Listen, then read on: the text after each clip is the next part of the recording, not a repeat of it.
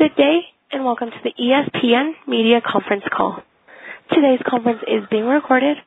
At this time, I would like to turn the conference over to Allie Stoneberg. Please go ahead, ma'am.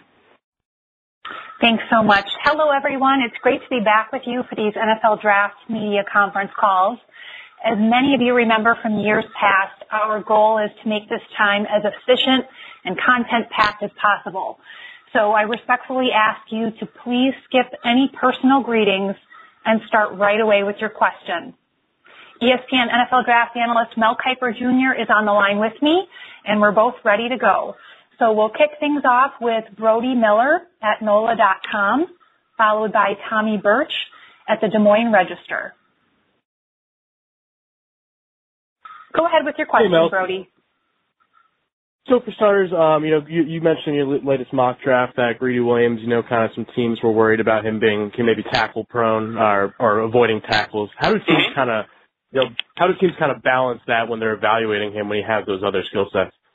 Well, I think the most important thing is coverage. I think that, that's something where you say everybody's not perfect. I think what Greedy needs to do is prove that he's physical enough to be able to support and tackle, because that's obviously important now in the bubble screen short pass league, which is an extension of the, of the run game is a short pass, and you got to be able to tackle. Uh, that's been something that's been very, I think, uh, underrated with corners over the years. This you can't tackle, you just can't play with ten guys, and your defense isn't as good, and drives continue on a missed tackle.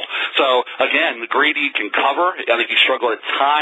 One throws down the field this year, but that was on rare occasions. But coverage is his strength, his length, his athleticism, all that. L S U's had a history of producing really good defensive backs, um, but I think that's the, the physicality is why maybe instead of going four or five, maybe he drops down that ten to fifteen, ten to eighteen range. We'll go to Tommy Birch, followed by Suzanne Halliburton with the Austin American-Statesman. Hey, Mel, I was wondering where you kind of see Iowa State's Hakeem Butler and David Montgomery going, and what do they kind of need to do at the combine to um, really make their case? Well, I think for Hakeem Butler, it's basically the speed factor and being able to just, the forty times what people are waiting on. There's a wide range of opinions. Some that I've spoken to think he could be a late first possibility. I thought about putting him in there, but I'm going to wait until after the combine to see how he runs, because that's really, he's one of the key guys that I think the, the, the forty times is going to be important. We'll see if he's a first or he drops maybe into the third round. So there's a wide disparity there, first to third round, and but there's a mixed opinion. Uh, in terms of Montgomery, yeah, he just keeps the chains moving. He, uh, he's the guy who breaks tackles. He gets the tough yards. Um, you know, he's right now my fifth highest rated running back, same grade as the third, so highest rated running back, which puts him in the second, third round category. Uh, I think Brian Peavy, the corner, uh, as a late rounder, uh, will be a player that makes a football team. He's a spunky, tough kid. He was had a great career at Iowa State, and I, I think of all the kids there that uh, on the defensive side of the ball that had a huge impact uh, on this football team. And it could be say, well, he's a great college player. He's kind of limited, but that's why he's going to be more of a late-round pick because of his size. But Brian Peavy, really good football player. Suzanne Halliburton, followed by Josh Kendall with the State newspaper. Mel, to piggyback off that question, you mentioned Hakeem Butler. Are there any other Big twelve players that you may move into the first round? And um, could you also expound upon Kyler Murray and Marquise Brown? Yeah, there uh, yeah, there are some that uh, I think could get a Cody Ford from Oklahoma. Uh, Suzanne is a kind of borderline first-round pick. Uh, he's certainly one. I think, uh, you know, when you look at other players, I think, you know, L J Collier from T C U, not as a first, but as a guy I think could be a, a day two, early day three pick. We're obviously going to be watching Will Greer, uh, quarterback uh, at West Virginia, very closely to see how he progresses through with pro days and things like that. So I think uh, those are some guys uh, that I would really be keeping a very close eye on. As far as the uh, Oklahoma kids, I think Kyler Murray, the the height, the the, uh, the um, hand size, the body type, the interview is going to be important to see if he goes anywhere between four and thirteen to the first round. And Marquise Brown, obviously, with Liz Frank's surgery, he'll probably be ready, you would think, in June. Uh, you know, I don't think that will impact his draft position that much. I think at twelve to Green Bay is where I projected him. I wouldn't change much off of uh, what I had based on the injury. Josh Kendall, and then we'll go to Nate Ulrich with the Akron Beacon Journal. Mel, where does Debo Samuel fit for you among the wide receivers, and what, if anything, can he do from this point forward to increase that stock? I think he's right in the mix uh, to be a solid early to mid two. Uh, I wouldn't count out late one because the receiver group is is there's really I think three first rounders. Preston Williams from Colorado State would be in that mix. Uh, there was one off the field issue, but I think he's got a shot to get into the solid second round. Paris Campbell, Ohio State, and Debo Samuel all have a similar grade. N'Keal Harry, Arizona State. I think Samuel at, at Senior Bowl week really helped himself. Obviously, he's a kid who's got great versatility. He's got explosiveness.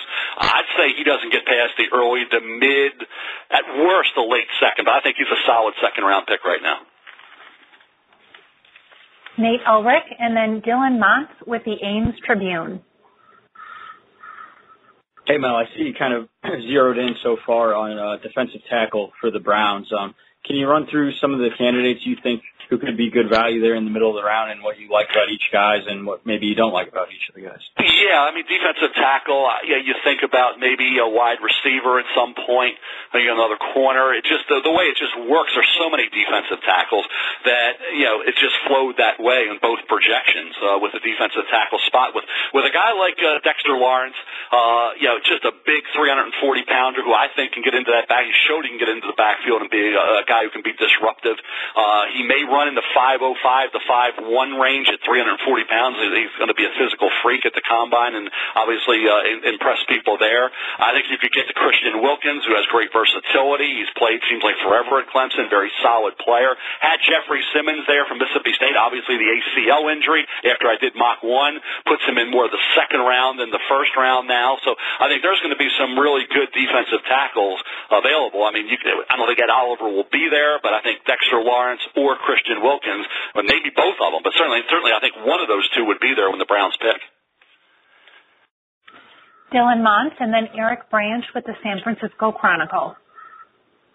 I was actually going to ask about Iowa State, which Mel already answered, so thank you. Mm-hmm. Sure.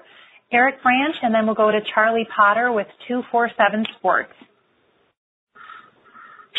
Hi, Mel. Do you view uh, Bosa as a slam dunk number one? And, and if so, how wide do you think the gap is between uh, Bosa and Josh Allen, obviously asking from a forty-niner perspective? Yeah, Eric, I don't think it's that much of a gap. I think Bosa, the only reason it's not a big gap is because of durability. Nick Bosa had an injury as senior in high school, then the injury this year. Um, so I think that's the only issue there. Josh Allen was more of a one-year standout. He had seventeen sacks this year, only had seven last year. So I think you look at it and doubled his tackles for loss numbers. He really came into his own this year. He wasn't. He was a good player, but he became a great player this year. So I think Josh Allen is going to be very interesting because they could go, I think, either way. I'm, I'm thinking more Bosa, which would allow Allen to be that edge guy that the forty-niners really need. Arizona could also trade out of there, maybe allow somebody to move up to get Dwayne Haskins. Either way, you could. You're, the forty-niners are either going to be looking at Allen or Bosa, maybe both if the quarterback goes one, but I think Josh Allen fits what they want. Bosa would too, but I think Allen, with having Solomon Thomas and Butner and Armstead, you need an edge pass rusher. Butner really came through with a big year, but Allen would really help that front seven. Charlie Potter, and then Aaron, Aaron McMahon with M Live Media Group. Uh, hey, Mel, you have three Alabama players in your latest mock. Just wanted to get your overall evaluation of all three, and especially Josh Jacobs, who you have as your top running back. Yeah, Williams uh, just had a, as you know, phenomenal year. I love the way he destroys double teams. I love his hustle and the way he pursues. Um, I think three to the Jets. Uh, yeah, he could go anywhere in that top group. Um, I think when you look at, at Jonah Williams, is he going to be a right tackle? He's not going to be a left tackle, but a right tackle, guard, center. That's why I, I put him at eighteen, not in the top ten, because I think he's an interior guy now. Josh Jacobs had that yeah, one year where you know it was the finish of the year, midway through, and, and finishing the way he did. His his really his attempts, his carries for his career and his rushing yards for his career are basically like one season for a lot of running backs, which means he's got a lot of a tread left on the tires. He hasn't been beaten up. You know, he waited his turn.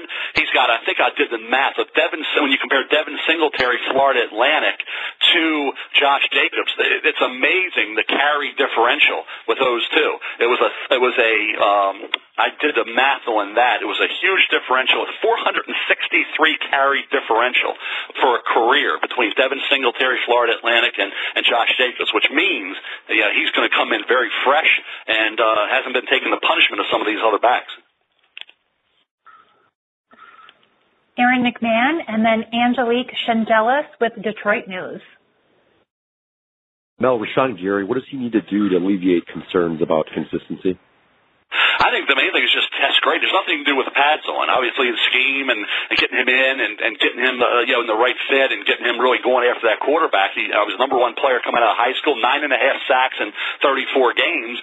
You know, is a concern because you'd like to see more you know domination plays. But uh, yeah, I think when you look at the physical and athletic ability, he's got to test out as the freak we know he can be, and just have numbers that are off the charts to maintain that position, which I think he will. So I think uh, the, you know he's one of those guys you expect him to be much. much more productive from a sack standpoint once he's in the N F L than he would he was at Michigan, which is something you don't necessarily always want to have to say. You would rather already have that production from a sack standpoint, but uh, once he's in the N F L, with if he, if he tests great, any defensive line coach would say, hey, give me that guy. I can make him a guy who will have big sack numbers. Angelique Shendelis, followed by Dave Burkett with the Detroit Free Press. Mel, obviously uh, more Michigan stuff, but uh, I wanted to ask you about Gary. What? Why did he move up in, in your in your um, big board? And, and also, if you could touch on the, the other Michigan kids going to the uh, the combine, that would be greatly appreciated. Thanks, Mel. Well, in terms of, of, of Gary, it's just basically, Angelique, what you're hearing at different times. And I think as people get more dialed in uh, to players, specifically underclassmen, then you get more definitive commentary. And, yeah, you didn't know if, in fact, they only had nine and a half sacks would hurt a little bit. I don't think it will ultimately. I still think he's going to go very high based on his talent, and he's flashed that kind of ability. Devin Bush is the most interesting guy, yeah, I think, because of he fits today's N F L, because he flies to the football. I think in the late first round, I think he, it's not out of the question he could go mid-first round. Uh, I think when you look at, at uh, you know, where he will ultimately end up, probably be between, if I had to project it right now, somewhere, you know, if you had to look at twenty to Pittsburgh, down to thirty to Green Bay. So, and of course, so Chase Winovich, uh, second round grade right now, maybe gets into the third round, but I'd say more second round for him. Had a great year getting after the quarterback. And, uh, Karan Higdon is a late, is a, is a day three guy, round fifth, sixth round. I think certainly has a chance. There's a lot of other ones, but I think those are the ones I'll highlight for you right now. We'll go to Dave Burkett and then Jim Wyatt with Titans Online. And Mel, let's keep the uh, the Michigan-Detroit train rolling here. Um, sure. Two questions about the Lions and the, uh, the the pick that you gave them, Hawkinson. Yep. First, what, what would you tell Lions fans, you know, who feel burned about twice drafting a first-round tight end in the last decade? Like, why will this be different? Not another Eric Ebron situation. And then, two, you know, Stafford and the Lions couldn't get the most out of Ebron. We saw what he did in Indy this year. So why would why would Hawkinson be any different in that regard? Well, he's a blocker. I think that's the thing. He will block in line and help that running game. He's a complete tight end. He's not a, a guy you can flex. He's not a, a, just a great athlete who will catch the ball, and he'll do that because uh, he is a gifted athlete. But he'll also block. He's consistent. Uh, he's a quarterback's best friend. That's what he was at Iowa this year. Um, and he's kind of a throwback, but he has the skills to fit in very well with today's N F L. So I think he's going to be one of those guys that's going to skyrocket. I try to want to be a little quick uh, in, in getting him in there before, you know, because I had him at nineteen. I moved him in there anticipating big workout. So I think Hawkinson is, to, for, for today, you just can't look at him as a one-dimensional player. He's a multi-dimensional tight end. He can do everything you want. He'd be a, a great asset, I think, for Matthew Stafford to have in that offense. Jim Wyatt and then Rob Gray with Cyclone Fanatic. Mel, I wanted to ask you first off how many drafts you have attended, and then also get your thoughts on Nashville, how it will be as a draft host, and maybe what the city should expect. I think it's like thirty-six now. I think this will be number thirty-six with E S P N coming up. And we've been on the road, obviously. It was New York, and then it became Chicago for two years, Philadelphia, Dallas. So looking forward to being down there, and it's a great area. It's a great area to even to get to, even if you get a you know, chance to take a vacation without having to work it. But um, it should be fun. Uh, I think everybody's looking forward to going to Nashville. Everybody, when we was announced, everybody I know from us, all the friends from out there, everybody wants to go to Nashville. And uh, looking forward to that, being down there. Uh, it should be great. Uh, and I think for having the, the Titans, they're picking at nineteen. There'll be a lot of interest in them, you know, trying to get back to where they want to be. So, yeah, I, I think everybody's looking forward to being in Nashville. Rob Gray and then Ray Fittipaldo at the Pittsburgh Post-Gazette. Um, I also was uh, on the line to, to glean some Iowa State information, so I'll gladly relinquish my time uh, to others to maximize uh, Mel's time. Thank you. We'll go to Ray Fittipaldo, followed by David Pascal with the Chattanooga Times. Mel, I wanted to get your thoughts on the depth of this inside linebacker cl- class overall, and then if the Steelers would miss, miss out on Devin Bush or Devin White, is there anybody, anyone else out there who might develop into a three-down starter for them um, in the second or third rounds?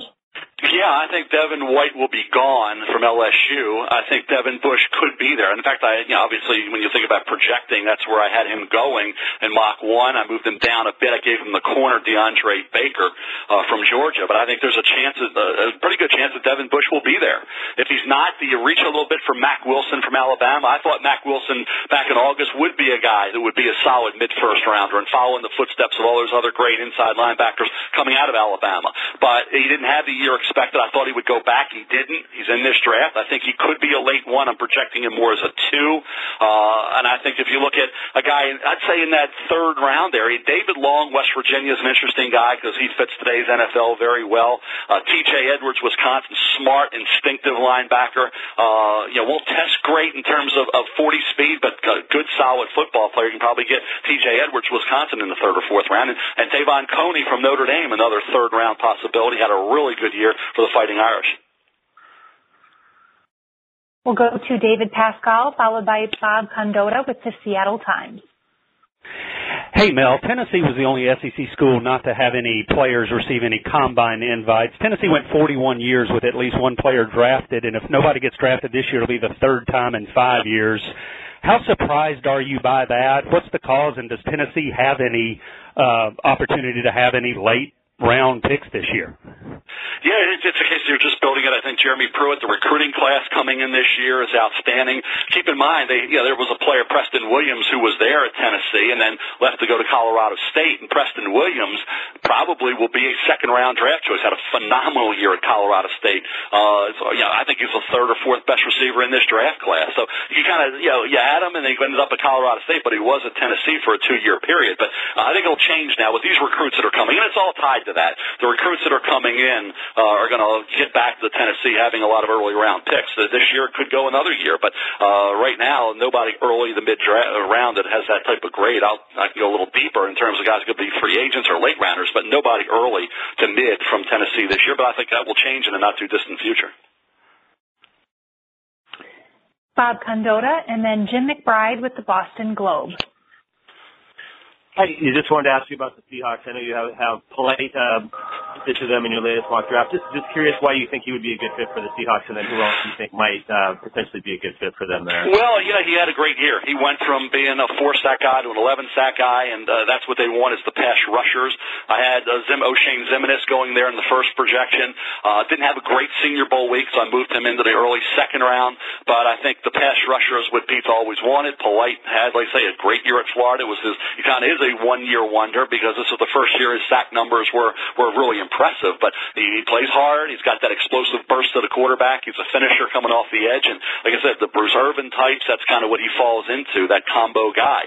Um, now, they could look at a wideout, maybe D K Metcalf from Ole Miss if he were there. Uh, obviously, the offensive line, they have to shore up. But I thought the pass rusher is something. Take advantage of the strength of this draft, which is defense. Jim McBride, and then Ryan O'Halloran with the Denver Post. Uh, Mel, I know you have Patriots uh, looking at quarterback. Uh, do you see any plug-and-play defensive tackles that they could go after in the early rounds? Yeah, I think uh, they, there's a several if they got down that far. There could be that type of player. I think you look at, uh, you know, say Jerry Tillery from Notre Dame were there, Draymond Jones, Ohio State, Gerald Willis the third, Miami of Florida, are all in that first-round discussion.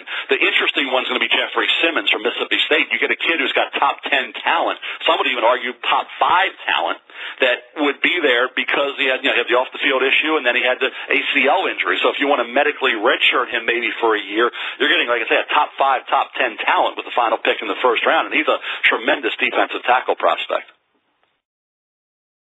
Ryan O'Halloran and then Daniel Jones with the Columbia Daily Tribune. Hey, Mel, uh, Broncos get Joe Flacco. In a trade-down scenario, maybe late first or even early second, who are some quarterbacks that could make sense for them?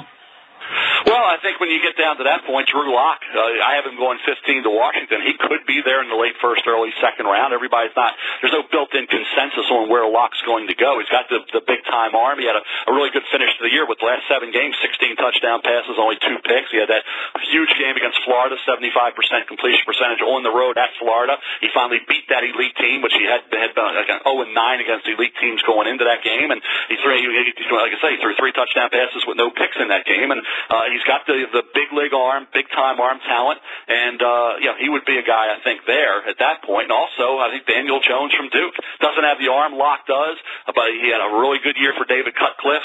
Uh, finished off with that bowl game, that impressive bowl game against Temple. You know, average week at Mobile, then he was M V P of the game. So I think Locke, Jones, uh, I think the Will Greer, West Virginia, late first, early to mid-second. Ryan Finley, N C State, second round. Jarrett Stidham, Auburn, could be in that either that third round next. But I think in terms of the first round, it would be Locke or Jones if you're talking mid to late first.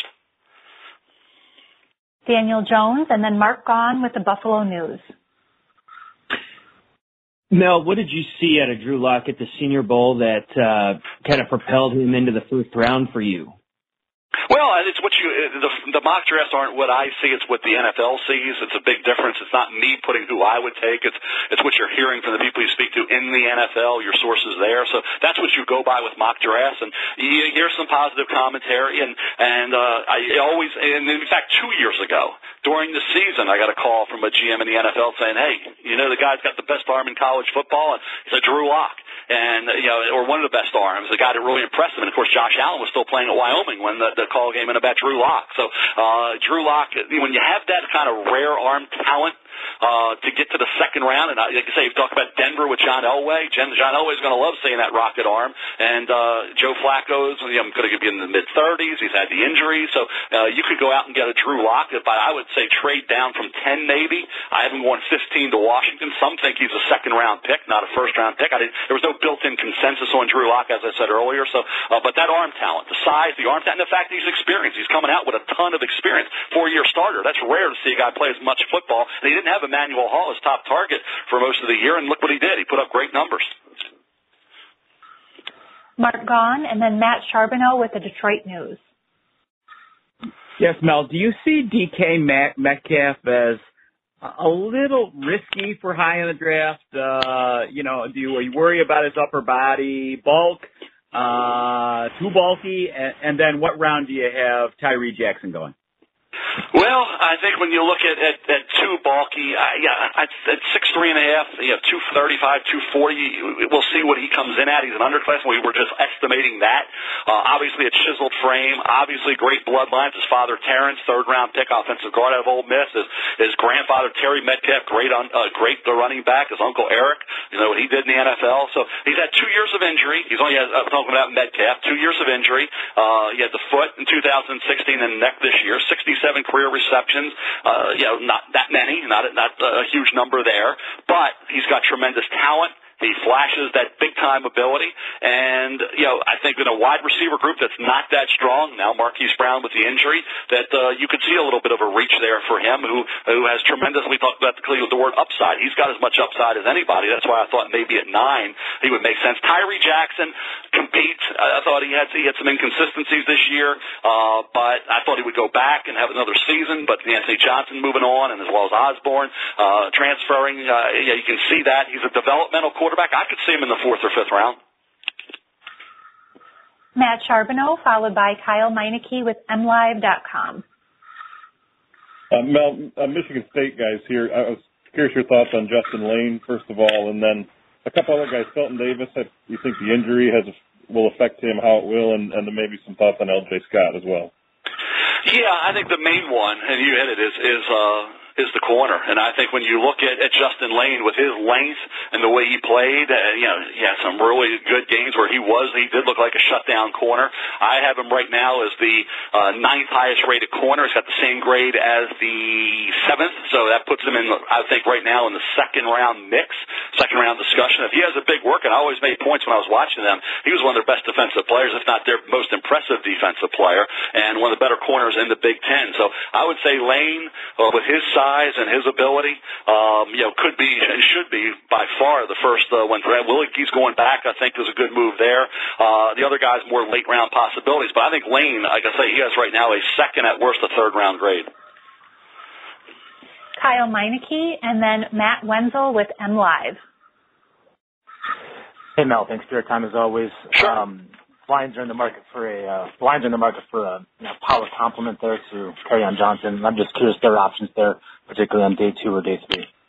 Well, I think when you look at, at uh, you know, somebody that is a, a powerful, Rodney Anderson from Oklahoma coming back from the injury, uh, Elijah Holyfield from Georgia, Benny Snell Junior from Kentucky, um, those would be some guys, that, uh, and Damian Harris, Alabama, in the second round. But I think when you get into the third, fourth, fifth round, the middle round areas, uh, Rodney Anderson, Oklahoma, would be a guy, you know, coming off the injury, uh, was having a, a really nice year until he got hurt. I think he would be a guy that you could roll the dice with, and if he can stay healthy, he could be a really, really a nice pick at some point in the middle of the draft.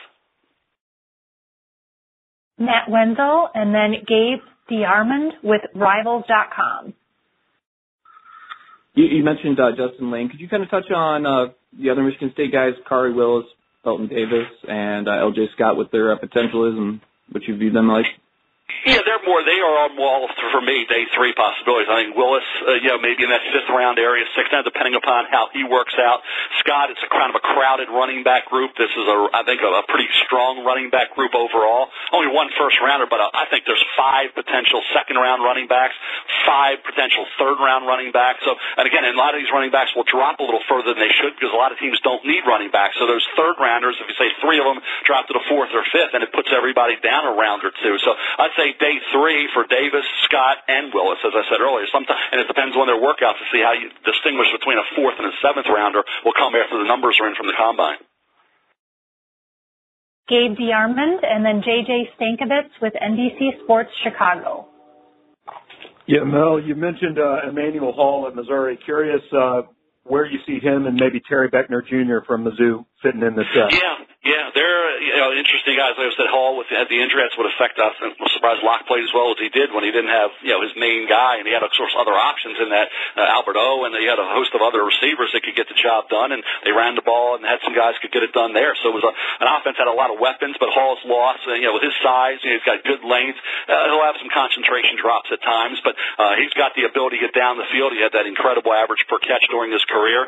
Uh, last year, two years ago, twenty-four point eight average. He was the guy that can beat you deep, and uh, yeah, I think he could be a guy that, that gets into that, you know, I'd say early day three type of situation there. Beckner, I, most of the year I had him in the top ten for defensive tackles. Uh, you know, it's been a very good, once the juniors came into that mix, it, it kind of pushed him down just a bit, but he gets into the backfield. He, I, I think he, the way he can be disruptive, uh, he's got the same grade as some third round guys, so I'd say late day two, early day three for Beckner. J J Stankovitz, and then Dan Cater with S B Nation. Mel, you talked a lot about the, the depth of running backs and on day mm-hmm. two or day three. Who among those guys do you think fits best within the Bears' offense? Well, I think Miles Sanders from Penn State is, is going to be, I just want to see where he ends up. I was really impressed with the way he played in some games and other games. You know, you didn't get a lot of help from the line, and uh, you know, that was a factor for him. Uh, but uh, you know, to me, you know, he's a talented football player. Uh, you know, he came in highly regarded. He's got, he's got ability to make people miss in the hole. He runs with good body lean. Uh, Miles Sanders, I think, would be a guy, and I always bring up Benny Snell. Benny Snell is a guy who just, you know, keeps the chains moving. He was tremendously productive, doesn't have, you know, game-breaking speed, but I think Miles Sanders, Benny Snell uh, would be guys, and uh, obviously it's going to be interesting to see what happens with Bryce Love. Bryce Love doesn't catch the ball out of the backfield when he has it on a consistent basis at Stanford. They didn't use him that way. Then he had the injury this year, but he's a guy two years ago looked like he was going to be maybe a first-round possibility. How far does he drop? Does he get into the third round? If he does, I think Bryce Love uh, would be somebody who would be hard to pass up at that point. Dan Cater, and then Robert Cessna with the Bryan College Station Eagle. Hey, Mel, if Kyler Murray measures out at five foot ten and his hand size uh-huh. isn't an issue, do you think he could jump ahead of Dwayne Haskins? Do you think he'd get into the top five? And is he definitively a quarterback for you? Oh, definitely. He's a quarterback, no doubt about it. His arm strength, his, his accuracy, uh, his football I Q, uh, today's N F L suits him perfectly. Yeah, he's a quarterback all the way. Now, is he a, the fourth uh, pick in the draft to Oakland? Uh, is he a guy that goes eleven to Cincinnati, thirteen to Miami? Does he, in fact, go ahead of Dwayne Haskins? He could. He's kind of a wild card. To, to compare him to Dwayne Haskins isn't fair because they're, they're totally different quarterbacks. Uh, their style of play would be uh, would change the way you go about your business on offense if you bring him in. And, uh, you know, Haskins is a traditional drop-back pocket passer where Kyler can do everything. He can throw from the pocket, uh, but you want him outside the pocket. Uh, there's a stat that Todd and I have talked about this. Six-foot and under quarterbacks have fewer passes batted down than six-foot or taller quarterbacks. So the height's not a big deal. It's throwing through windows, and, and uh, he's smart. You saw what he did against Alabama after that team fell behind early. He didn't even have Marquise Brown healthy for that game yet. He lit up Alabama, that defense, with Nick Saban's defensive action. So, um, Kyler, yeah, I think right now it's a two-horse race. To say which one will be the first quarterback taken right now, I would lean to Haskins, but it, it's not a lock that Haskins will be the first quarterback taken. But I would lean Haskins' way right now. I have him going six to the Giants. Maybe the Giants have to trade up to get him. And I have Murray right now at thirteen to Miami. Thought about him to Cincinnati at eleven. And like I said, it's going to be interesting what John Gruden does at four, uh, whether he moves forward with Derek Carr or he decides that, hey, uh, I can get a little bit of upgrade here possibly with a guy that can exchange points with Patrick Mahomes and take uh, take Kyler Murray. I think he's going to to be the interesting pick at number four. Everyone, just to let you know, we've got about a half hour left, so thanks for your patience. A lot of people on this call, and we're moving through as best we can, so thanks for your patience. Robert Cessna is up, and then Alex Halstead is on deck. Your thoughts on where, where four Texas A and M football players might be selected: running back Travion Williams, tight end Jay Sternberger, center Eric McCoy, and linebacker Terrell. How many would have benefited by returning for their senior year? Yeah, I think when you look at, at McCoy, uh, he's the most interesting guy, a center guard prospect who, uh, you know, I think, you know, had as good a year as any of the interior linemen did. Uh, I'd say second round for McCoy, maybe third, but I'd say more second. Uh, Jay Sternberger, it's a very crowded tight end situation. Uh, you know, there were some inconsistencies there, but he caught a lot of balls. Uh, you say kind of one-dimensional, more of, I think, a day three pick. Uh, Travion Williams was in the top ten running back group on my big board. You saw that during the course of the year. He's just at, right now at twelve. I think he's like a fourth-round type of pick. So, uh, yeah, but I do think McCoy, if you had to say right now of all the A and M players, I think McCoy would be the guy. Uh, and, and Durham as well. Landis Durham as a, as a guy, as a pass rusher, could be a nice day three pick for somebody. Alex Halstead and then Alex Schiffer with the K C Star. Hey, Mel, I wanted to ask a, a follow-up on David Montgomery, who you, you talked about earlier. What what kind of running back does he project as in the N F L? What kind of offense would like him? And then a second question is, as you've evaluated Iowa State games with him and Butler and, and Peavy, have you seen an increase of talent on that roster and, and for, you know, draft classes to come? Yeah, I mean, Matt Campbell is just a great football coach, and he did have some individual talent. You saw with Purdy coming in, having a guy like Butler. Uh, I thought the defense had playmakers. As I said, Brian Peavy, very underrated. Um, and and certainly Montgomery is a big-time running back.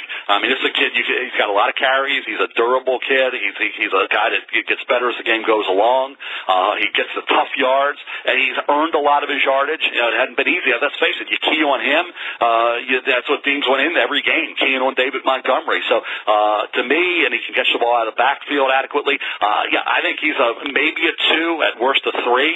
Uh, but you gotta like the way, you gotta love his running style, the way he just, he, he attacks, he breaks, he's got really good balance in the hole. Uh, he, you know, he, he always seems to move forward for positive yardage.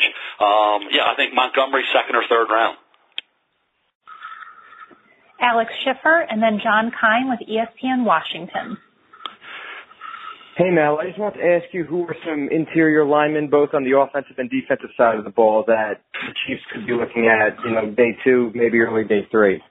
Yeah, interior offensive linemen, I think there would be guys like Connor McGovern from Penn State, center guard, uh, would be a nice player there. I think uh, Drew Samia from Oklahoma as a as a guard, uh, Nate Davis from Charlotte, guard prospect there.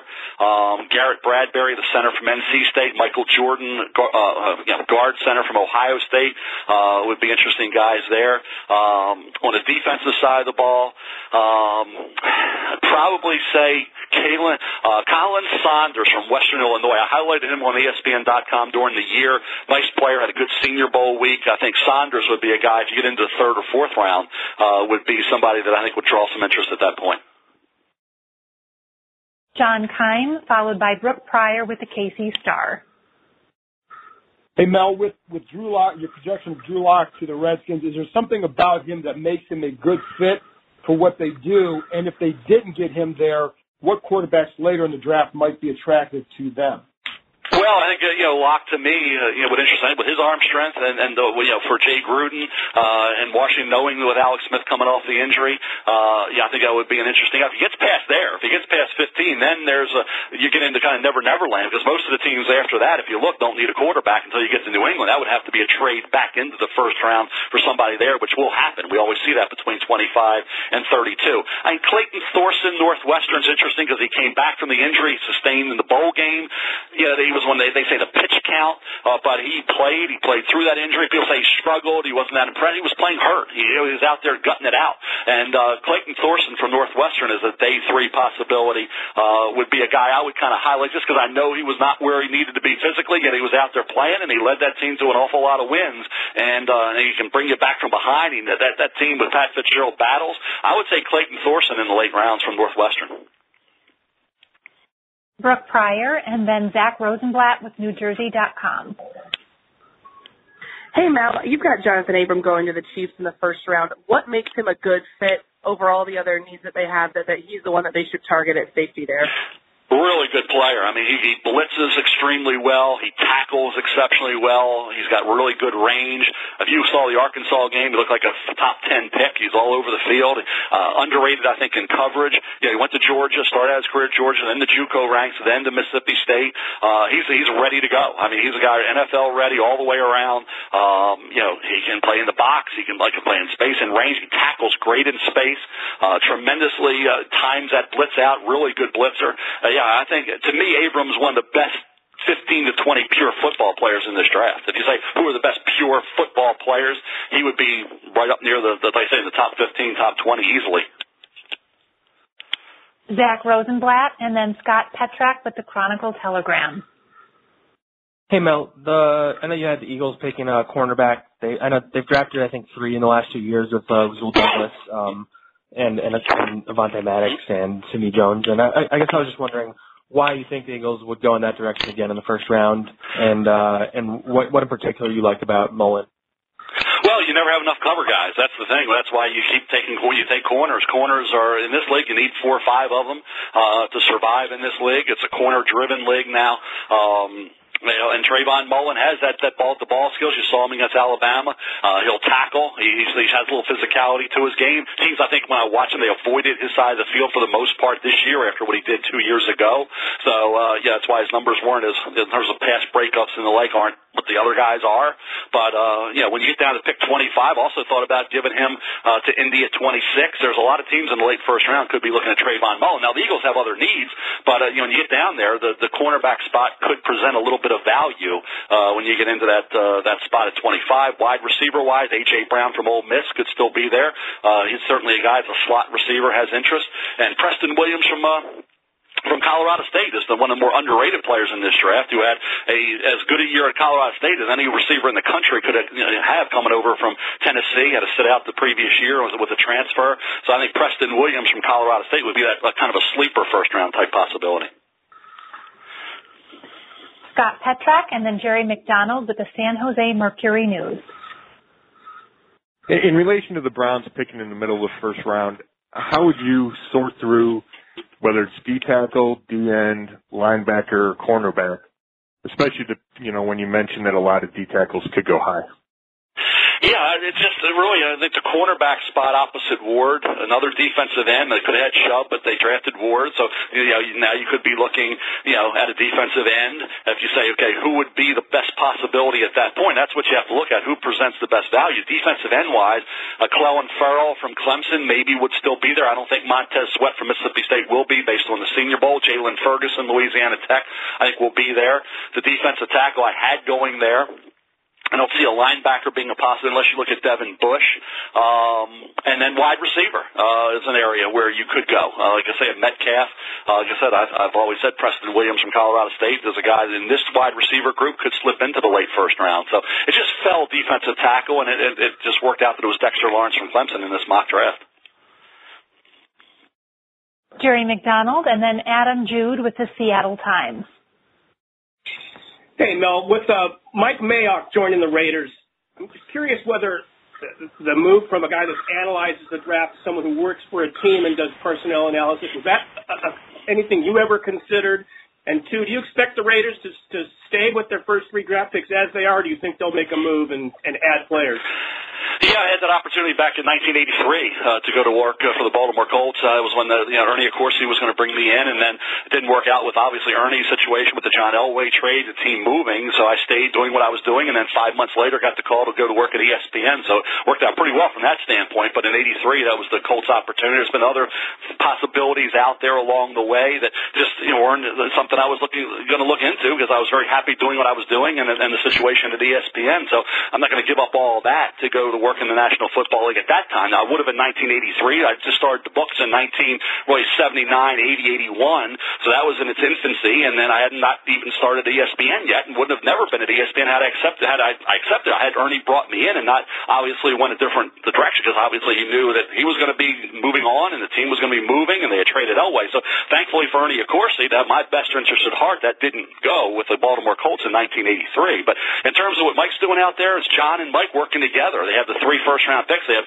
a chance next year. That they have an opportunity to fill a lot of holes. They have decisions to make. The Antonio Brown situation in Pittsburgh, needing a receiver. They have the draft picks. Do they try to make a move there? Uh, do they take Kyler Murray? Do they move Derek Carr? Do they stick with Derek Carr? Uh, you know, John has always raved about quarterbacks like Mahomes and Russell Wilson and, and the like. So, you know, what, what's his opinion of Kyler Murray and, con- and contrasting him and comparing him to Derek Carr? So I think it's going to be, you talk about a fascinating player. It's Kyler Murray, and probably the most fascinating team in this draft, for obvious reasons, is the Oakland Raiders. Adam Jude, and then Eric Williams with E S P N L A. Yeah, Mel, you have uh, nine guys, or there are nine guys from the University of uh, Washington heading to the Combine. You have Byron Murphy going in the first round. Curious what you see as, as his upside, and also wondering about your evaluation of uh, running back Myles Gaskin. Yeah, I mean, I love Murphy. Murphy, to me, it could go higher than that. I mean, I have him right now at twenty-four to Oakland. John likes playmakers, and he is a true playmaker. He played a lot of wide receiver in high school, was a great wide receiver, great basketball player. You saw the playmaking ability this year. He had the injury uh, two years ago, and he you know, came back after he got healthy, and he, you know, I think he missed seven games that year with a foot. But Byron Murphy is a big-time corner, and uh, they need that. Uh, I think he could go higher. I could see him going top fifteen to twenty very easily. Uh, I think when you look at Myles Gaskin, another running back that's a solid day three pick with the kind of ability he has running the football. I think about two years ago he averaged over six yards a carry. Um, you know, he's shown you know, when he's been given an opportunity, can catch the ball out of the backfield. But I think he's a good day three pick. I think uh, Drew Sample will be a good day three pick to tight end. Ben Burkervin, great college linebacker. You know, all over the field making tackles. Uh, certainly, uh, he fits into that day three category. Great gains, the defensive tackle. Jordan Miller, the corner. Taylor Rapp, I have a second round grade on right now, the safety. So there's a host of, of Washington Husky players who are going to get drafted. And, uh, I, I didn't even talk about Caleb McGarry, uh, who will be, I think, a really good right tackle prospect in the third round. So it's a, it's a good group of players, uh, you know, coming out of Washington this year. Eric Williams and then Kyle Fredrickson with the Denver Post. Hey, Mel. The Chargers uh-huh. haven't drafted a quarterback since two thousand thirteen, but Phillip Rivers obviously isn't getting any younger. What are your thoughts on this year's draft class and potentially quarterbacks that could fit the, the Chargers and what they do? Yeah, I thought about giving him Daniel Jones uh, from Duke. Um, yeah, I moved him down to New England, gave them the defensive tackle, Tillery, and had actually Jeffrey Simmons there, and then kind of moved him out. When I talked to some N F L people, said, ah, I don't know about the first, you know, considering the A C L and not maybe being able to play the entire, and he's going to miss most of his rookie year, you would think. So, uh, but as far as quarterbacks go, if you're going to plug a quarterback in there, uh, it would be Daniel Jones. He's got that size that Rivers has. Uh, he can he can make all the throws. He doesn't have the great arm, but he can make the throws. Uh, at times in the pocket, he doesn't sense things as well as you would want, but he's got some escapability. He ran for one hundred eighty-six yards against North Carolina. He was a really good basketball player in high school. Comes from a very athletic family, Daniel Jones does. And six quarterbacks that David Cutcliffe uh, worked with or were in the N F L, and the two most notable would be Peyton and Eli Manning. So great system, great coaching from Cutcliffe. He was M V P of the Senior Bowl game. You go back to the Temple Bowl game, he lit it up. So, yeah, I think Daniel Jones, if you would have projected into the Chargers, would, would certainly be something that nobody could argue with. Kyle Fredrickson, and then Scott Kiepfer with the Greenville News. Hey, Mel. University of uh, Colorado State, Evan Worthington was a guy who gained quite a bit of draft buzz as a junior but struggled through some injuries last season as a senior. Where does Worthington rank on your overall safety prospects, and, and when do you envision him coming off the board? You know, I look at, at Worthington right now more of a, a day three possibility. And obviously the workouts for all these kids are going to be so important to see where they're going to end up and where they're going to rank. Yeah, like I said, he has, he's kind of fluctuated in terms of his grade during his career. Uh, like I said, you go back to what, a couple of years ago, he had uh, you know, a ton of tackles. He was making plays all over the field. And that was a draft that produced, a year that produced uh, players in that secondary as well uh, that have moved on and done a good job. Uh, Isaiah Oliver and the others. So to me, right now, wait and see on him until we get all the numbers in and we see over the next two months whether he can gain some more momentum and get into that uh, yeah, that third, fourth round possibility.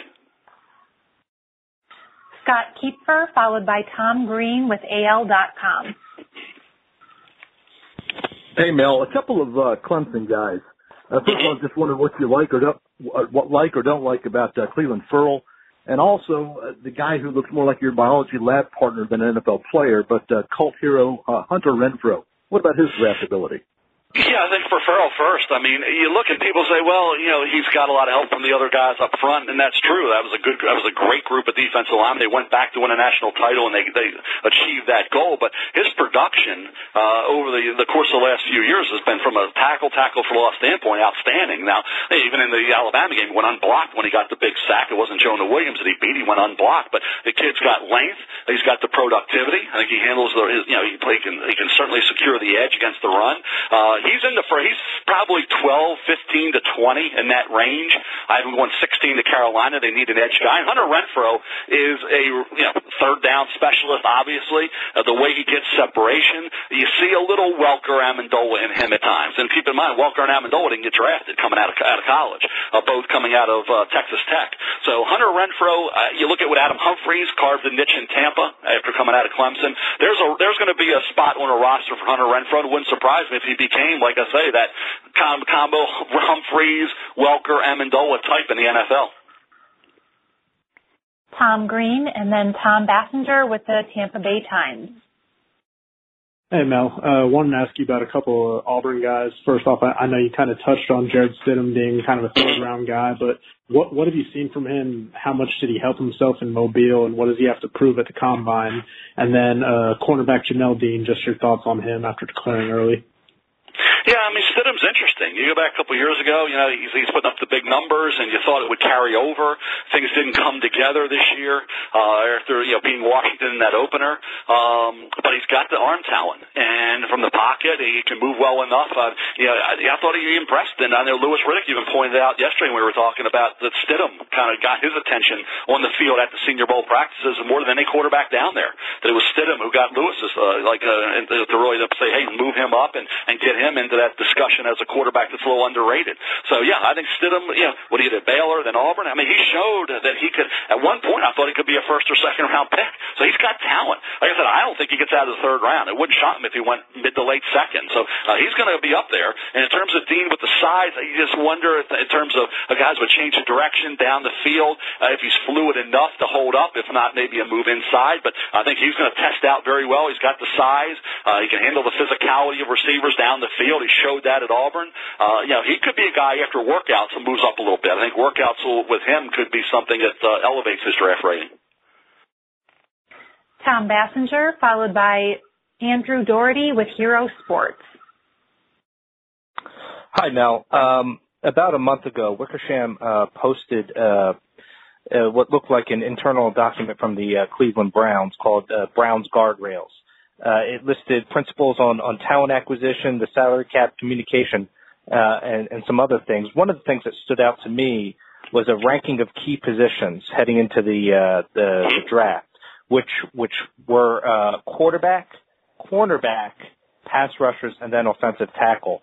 And of course, um, you know, your, your secondary and your, your defensive line, those things go hand in hand. But I'm, what I'm wondering is, do you think we could be at, at a point where the most de- uh, important defenders on the field are, uh, are cornerbacks?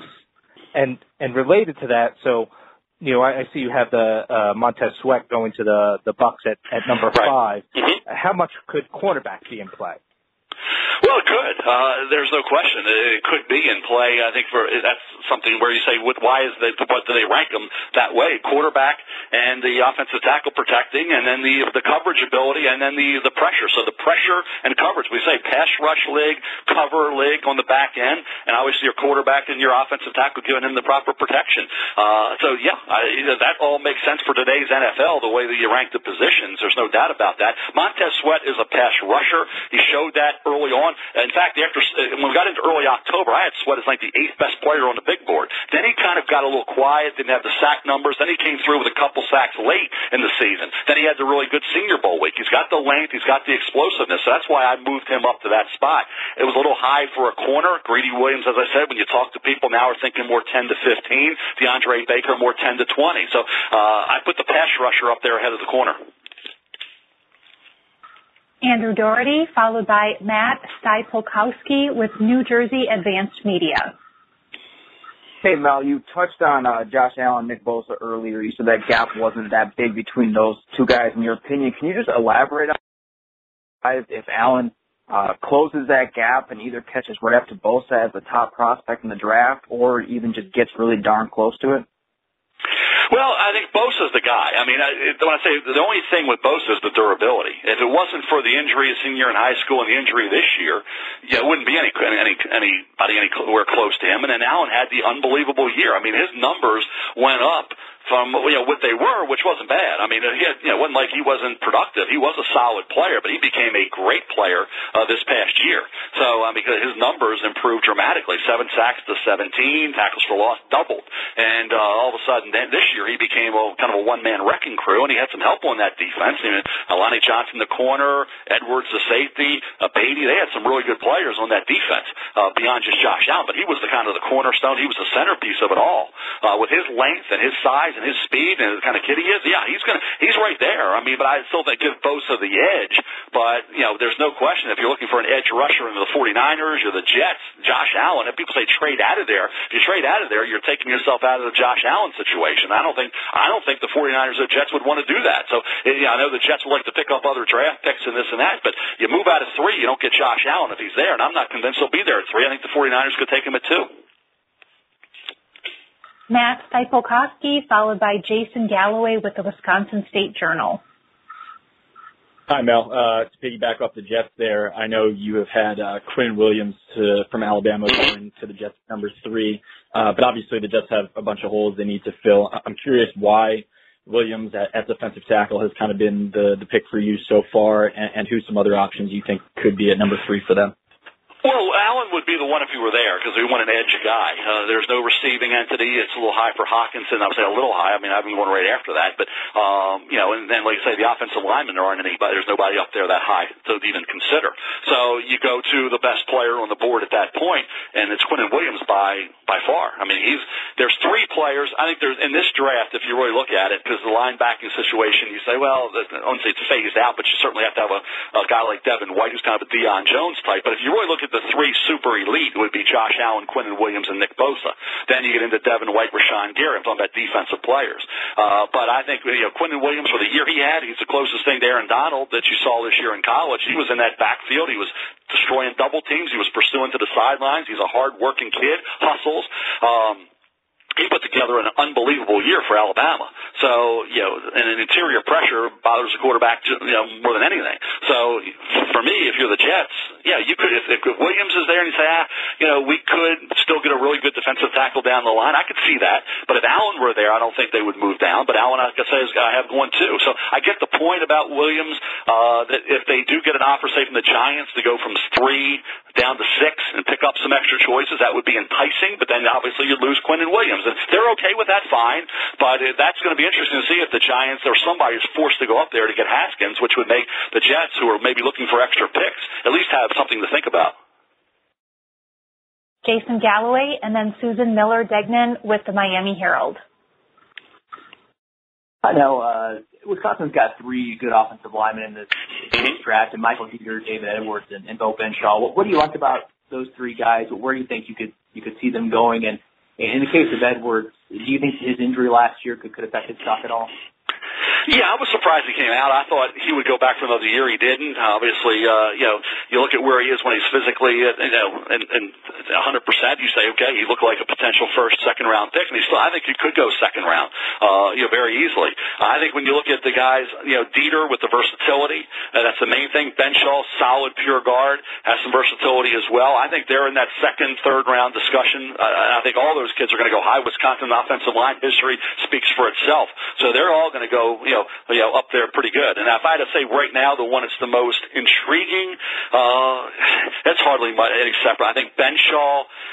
Like I say, you look at the versatility of Dieter, and then you look at, at what uh, when he's at full strength, what Edwards can do. You know, good luck trying to separate. If I had to tell you who right now, I'm looking at the board right now, the highest rated of those three right now for me is is just slightly Benshaw, slightly over Dieter. Susan Miller-Degnan, followed by Clifton Brown with Baltimore Ravens dot com. Hey, Mel. Uh, six, Miami Hurricanes were invited to the Combine. Defensive tackle Willis, defensive end Jackson, cornerback Jackson, safety Johnson, safety Redwine, and running Travis Homer. Which of those do you believe will be drafted, and could you assess them and where you believe they might be taken in the draft? Most of those kids are going to get drafted. I think right now, if you look at where my ratings are, Willis had the huge year. Willis, you know, is in that late first, second round discussion. Jackson coming off the edge, I think, is more of a second round pick. I'm talking about Joe Jackson.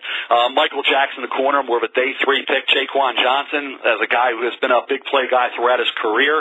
Uh, look what he's done in terms of tackles, making plays in the secondary, showed up in, in some key games. So I think he's an early day three type of pick. Redwine as well, uh, day three. Uh, Homer is my thirteenth highest rated running back. That would put him in the fourth, fifth round, sixth round category. Uh, but running backs, as I said, always drop a round or two lower than they're rated. Uh, but I think of that group, Willis and Jackson, and then Jaquan Johnson would be your top three. Clifton Brown, and then Rick Stroud with the Tampa Bay Times. Yeah, Mel, uh, you've got uh, you know the Ravens going with the running back uh, at their first position. Uh, if they don't go that way, or if he's gone, can you think of, or tell me a couple other guys you think might be in play for them in the first round for the Ravens?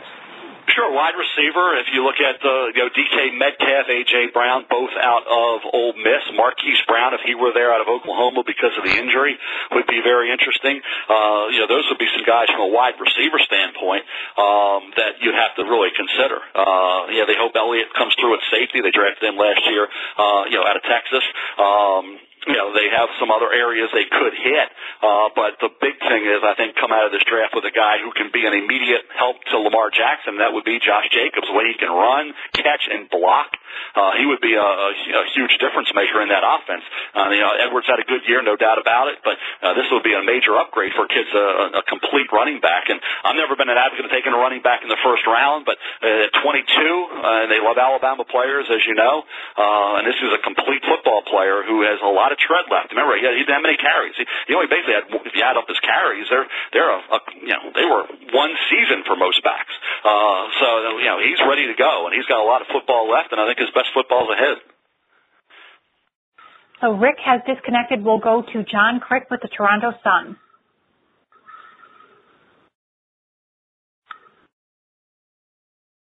Just want to John, your line is open. That played uh, in the college uh, All-Star games.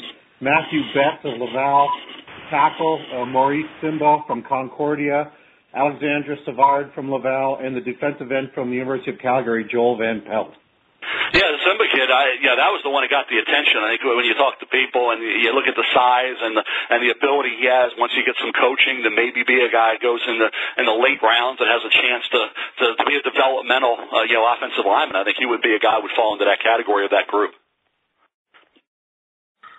Unfortunately, that is all the time that we have for today. If you did R S V P with a question, I apologize that I couldn't get to you in the time that we had. However, I look forward to helping you on future calls. We're going to have more here as we get closer and closer to the N F L draft. So sincere thanks for your time, for your help keeping this call efficient. Have a great rest of your week.